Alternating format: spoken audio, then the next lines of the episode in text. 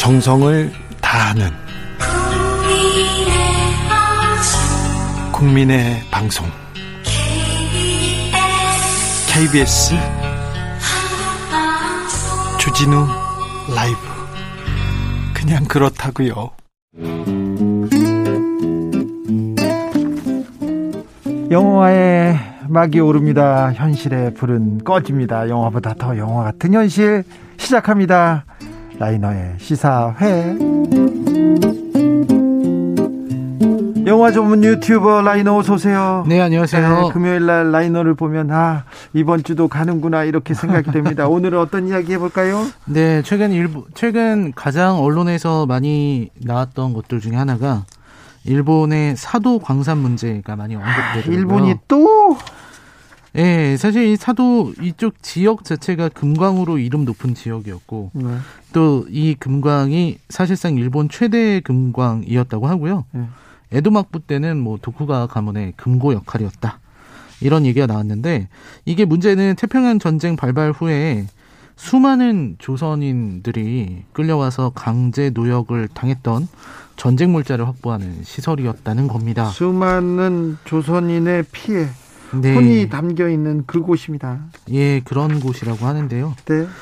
아, 일본 정부는 이러한 사도금강, 조선인을 징용했던 이 사도금강을 유네스코 세계 문화, 문화유산 등재 추진 후보로 선발하려다가 한 번 보류했고요. 그러다가 이번에 정말로 추천 후보로 결정했다고 합니다.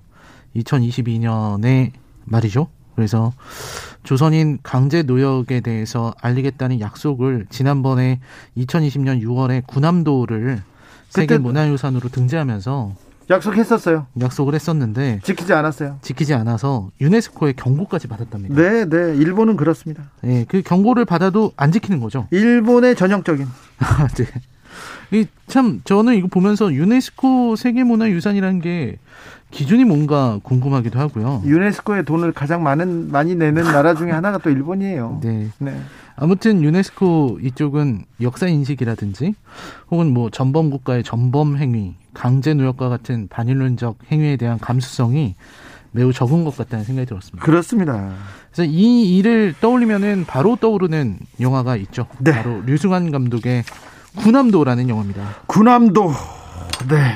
아, 굉장히 화제를 모았던 영화입니다. 네, 굉장히 화제를 모았고 네. 흥행도 많이 됐었습니다. 659만 명. 네, 이 정도면 꽤 흥행을 물론 이제 류승환 감독은 그 전에 천만 영화도 만들었기 때문에 네, 당초는 천만을 넘을 거라고 1,500만을 예상했는데 뭐 조금 조금 미치지 못했어요. 네. 많이 미치지 못했습니다. 그때 많은 얘기가 나왔었습니다. 네. 사실 구남도가 오락 영화로는 되게 어, 재밌고 괜찮았음에도 불구하고 당시에 사람들이 많이 비판을 했었어요. 그래서 어, 되게 논란이 많이 됐던 걸로 기억을 하는데 논란이 됐어요. 네, 왜? 이 이게 왜 논란이 됐을까를 이제 와서 생각을 해보면 네. 사람들이 이 구남도를 다루는 이런 어떤 작품의 태도가 더 진지하기를 바랬던 것 같습니다. 그래요? 어떤 그러니까 측면에서요? 예를 들면 이런 어떤 나치의 아우슈비츠 수용소를 다룰 때, 홀로코스트를 다룰 때 되게 진지한 태도로 다루는 작품들이 많잖아요. 네. 근데 이제 구남도 같은 경우는 아무래도 어, 그 안에 내용이 생각보다는 밝고 그리고 어, 또 역사와는 무관하게 이제 탈출하는 그런 내용을 담다 보니까 어, 사실상 이 일제의 만행이라든지 강제징용, 고문, 학대 이런 것들이 좀 잘 안 드러난 게 아닌가라는 생각을 당시에는 했던 것 같습니다. 아니 영화 속에서 그걸 담을 수도 있고 안 담을 수도 있고 그런데 그런 비판이 좀 있었어요. 네, 그런데 있었죠. 제가 제가 이 구남도 취재 그 만들 때 음. 네네. 유승환 감독하고 그 과거사 친일 반민족 행위 진상규명위원회도 여러 번 가고요.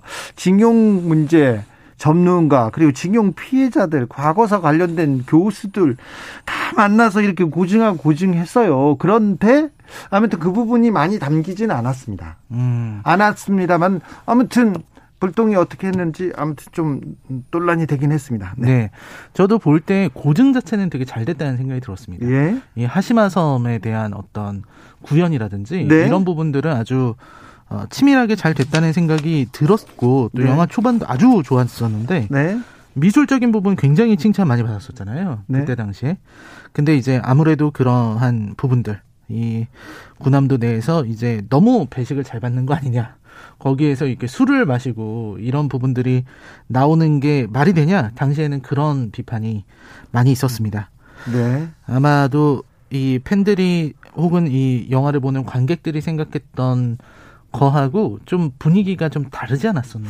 영화는 좀 그게 어려운 것 같아요. 네. 한번 이렇게 입소문이라고 하죠. 네네. 그리고 어떤 사람들이 이렇게 비판을 하기 시작하면 쭉 이렇게 가서 아무튼 그때는 굉장한 굉장한 논란이 네. 비판을 받기도 했어요. 그렇습니다. 영화 속으로 가보겠습니다. 네, 영화 줄거리는요, 이제 일제 강점기를 배경으로 하고 있고요. 이때 경성 반도 호텔이라는 데서 이 악단장으로 일하는 사람이 이강옥, 그러니까 황정민 씨, 네. 황정민 씨가 무대 공연을 펼치고 있었습니다. 굉장히 흥겨운 춤과 노래, 네. 연주가 있는 그런 시간이었는데, 네. 그 어느 날 그 절친했던 절친했다고 자기는 생각했던 종로 경찰서의 스기야마 형사 네. 로부터 아 좋은 일자리가 있으니까 한번 가봐라. 네. 이렇게 해서 추천서를 건네봤습니다. 네. 그 추천서를 받고서 이제 딸을 데리고 일자리가 좋은 데가 있다고 하니까 네. 일본으로 향하게 된 거죠. 네. 그런데 항구에 도착해 보니까 자기가 받은 거랑 똑같이 생긴 추천서들이 여기저기 수십 장, 수백 장이 있죠. 예, 있는 걸 보고서 사기당한 걸 알게 됩니다. 예. 그래서 이제 얼른 매달려서 아 나는 아니라고 얘기를 하려고 했죠. 뭔가 잘못된 것 같다. 하지만 결국 그들의 손에 이끌려서 이 지옥의 섬이라고 하는 구남도로 들어오게 된 거죠. 네. 물론 이 안에서 이제 어떻게든 딸을 지켜야 되기 때문에 음악적인 재능을 살려서 탄광리를 좀 극적으로 피하게 되지만 아, 소희는 안타깝게도 일본인의 양녀로 입양될 위기에 처하게 됩니다. 네. 이 안에서 되게 다양한 인물들이 있는데요. 여기서 이제 소지섭 씨도 나오는데 네. 소지섭 씨는 이 종로 깡패 출신 최칠성이라는 인물로 나오고요. 예. 그리고 이정현 씨 같은 경우는 여기에 이제 위안부로 끌려온 그런 인물로 나오게 됩니다. 네. 그래서 이 영화 이 전쟁이 태평양 전쟁이 막바지로 치닫게 되니까 네. 이때쯤에 이제 광복군 소속의 OSS 요원인 송중기, 송중기 씨가 여기서 이제 군인으로 나옵니다. 네. 여기에서 이제 독립운동 했던 그 독립투사들 주요 인사들을 구출해라라는 지시를 받고 군함도에 잠입하게 되고요. 네. 그리고 이때 일본의 태도가 되게 놀라운데요. 일본 전역에 미국의 폭격이 시작되니까 군함도에서 조선인에게 저지른 만행을 은폐하기 위한 목적으로 조선인들을 갱도에 가둔 채 폭파시키려고 합니다. 네. 다 죽이려고 한 거죠. 묻어버리려고 한 예, 거죠. 예. 그리고 이걸 이걸 눈치채고 이제 이 인물들이 마지막 작전을 시작하는 그런 내용을 다루고 있습니다. 네. 이른바 반란을 일으키는 건데요.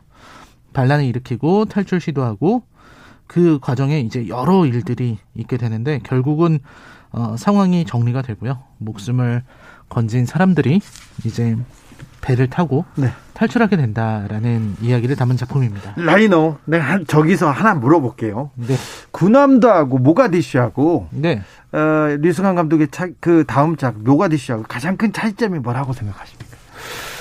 어, 글쎄요. 군함도는 아무래도 네. 뭔가 희망을 담으려고 한 거 아닐까요? 희망이요. 네. 네. 모가디슈는 저는 보면서 네. 류승환 감독이 이제 어, 군함도에서 마음의 상처를 많이 입으셨구나 하는 생각을 많이 아, 했습니다. 그렇습니까? 네. 많이 입었어요. 자, 자, 라이너가, 라이너가 뭐 사도광산 문제 때문에도 그렇지만 이 군함도를 추천하는 이유가 뭡니까? 네, 그 사실 앞에서도 말했듯이 류승환 감독이 이 영화로 인터뷰를 할 정도로 그 영화가 나오고 나서 참 많은 논란이 됐던 작품이기는 하지만 그래도 저는 이 영화가 전달하려고 했던 메시지 자체는 폄훼되어서는 안 된다 이런 생각을 했습니다. 네. 사실 이 영화에서 일본인들의 만행이 드러나고 있고요. 네. 또 그 안에서 상처 입은 어떤 우리 민족의 영혼이라든지 네. 고통으로 얼룩진 역사 이런 것들이 나온다고 생각이 들고요. 네. 유정환 감독이 군함도를 통해서 어, 드러내려고 했던 거는 그 모든 것을 뒤집어 엎는 어떤 짜릿한 반전을 선사하려고 했던 게 아닌가 하는 네. 생각을 해봤습니다. 네. 그래서 영화에서 이제 우길기를 찢는 장면이라든지 뭐 촛불을 드는 장면이라든지 일본군에게 반격을 가하는 그런 장면들이 나왔던 것인지도 모르겠습니다. 지금 뭐 보면 또 다른 생각이 들게 네. 들 수도 있습니다. 맞습니다. 자, 아 근데 예나 지금이나 달라지지 않는 거는 일본의 태도입니다. 그렇습니다. 아, 여전히 그들은 강제 노역을 인정은 하지만 사과하거나 반성하지는 않고 예. 위안부에 대해서는 철저히 부정하고요. 예. 어, 그런 태도가 이번 사도광산의 사건에도 반영되어 있다고 생각이 그러니까요. 예. 그리고 어쩌면은 끝까지 반성하지 않을지도 모르겠습니다. 네, 그렇, 그렇습니다. 네, 제가 전에 주진의 라이브에서 소개했었던 주전장도 마찬가지거든요. 네. 그게 이제서야 상영금지 처분 때문에 이제서야 걸린다는 걸 생각해 보면 이 사람들의 뻔뻔함에 대해서 생각을 해보게 됩니다. 네. 마치 이 사람들은 기억 상실에 걸린 것처럼 연기를 하고 있는 게 아닌가 네. 하는 생각이 드는데 그럴 때마다 우리가 영화 영화도 물론 좋지만 영화뿐만 아니라 문화, 정치, 사회 모든 분야에서 네. 우리가 과거를 잊어버리지 않고 그들의 잘못을 지적해야만 그들이 이런 연기를 그만둘 수 있지 않을까 하는 생각을 해봅니다. 일본이 만행을 이렇게 전혀 사과하지 않고 과거를 합리화하고 미화하는 사람들이 있습니다. 독일에서도 나치를 미화하는 사람이 20, 30%는 있습니다. 음. 그런데 잘 생각해 보자고요. 이스라엘에서 독일을 독일 나치를 찬양하는 사람은 그 사회에서 자리에 어, 그 자리 자리를 지키기 어려워요. 그렇죠. 그렇죠. 미국에서도 없어요 그런 사람들은. 근데 우리는 일본을 찬양하는 사람들이 있어요. 학자라는 사람도 있고 음. 대, 굉장히 있습니다. 그게 이 사회 주력이기도 하고, 하고요. 음. 아, 그런 생각을 좀 해봅니다. 반성하지 않은 일본 그리고 일본을 동조하고 일본을 따라가려고 하는 일부 세력들 고민이 큽니다. 네. 네. 그래서 라이너가 군함도를 들고 시사회를 열었습니다. 오늘 감사합니다. 네, 감사합니다. 오늘도 수고하고 지친 자들이여 여기로 오라. 이곳은 주기자의 시사 맛집 주토피아 주진우 라이브.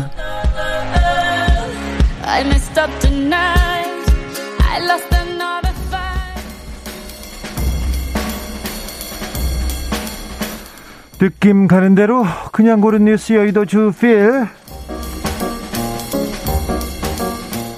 세계 식료품 가격 11년 만에 최고치 이상 기후 유가 상승 영향 연합뉴스 기사인데요. 전 세계 식료품 가격이 기록적인 수준으로 상승하고 있습니다.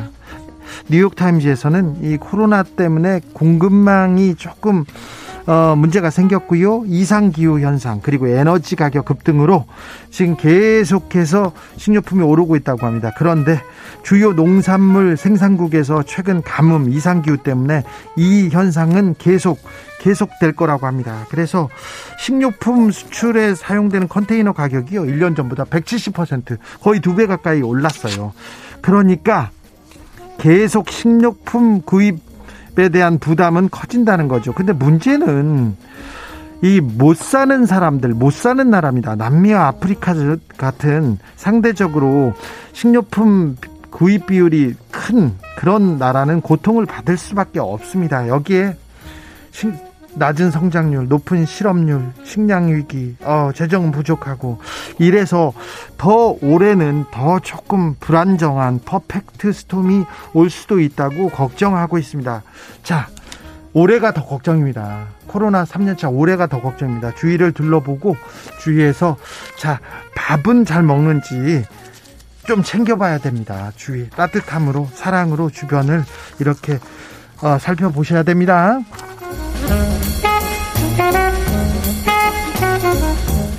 랍스터 가리비와 작별 해양 온난화 이미 선 넘었다. 머니투데이 기사입니다.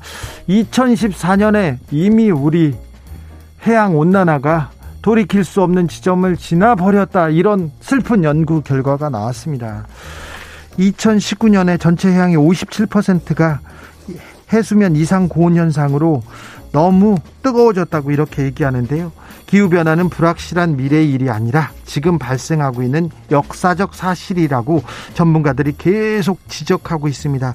이상 고온 현상으로 다 많이 피해를 보고 있는데요. 특별히 랍스터, 가리비 먼저 피해를 입는다고 합니다. 해양 생태계 되게 아껴야 됩니다. 랍스터도 우리가 좀 보호해야 됩니다. 가리비도 보호해야 됩니다.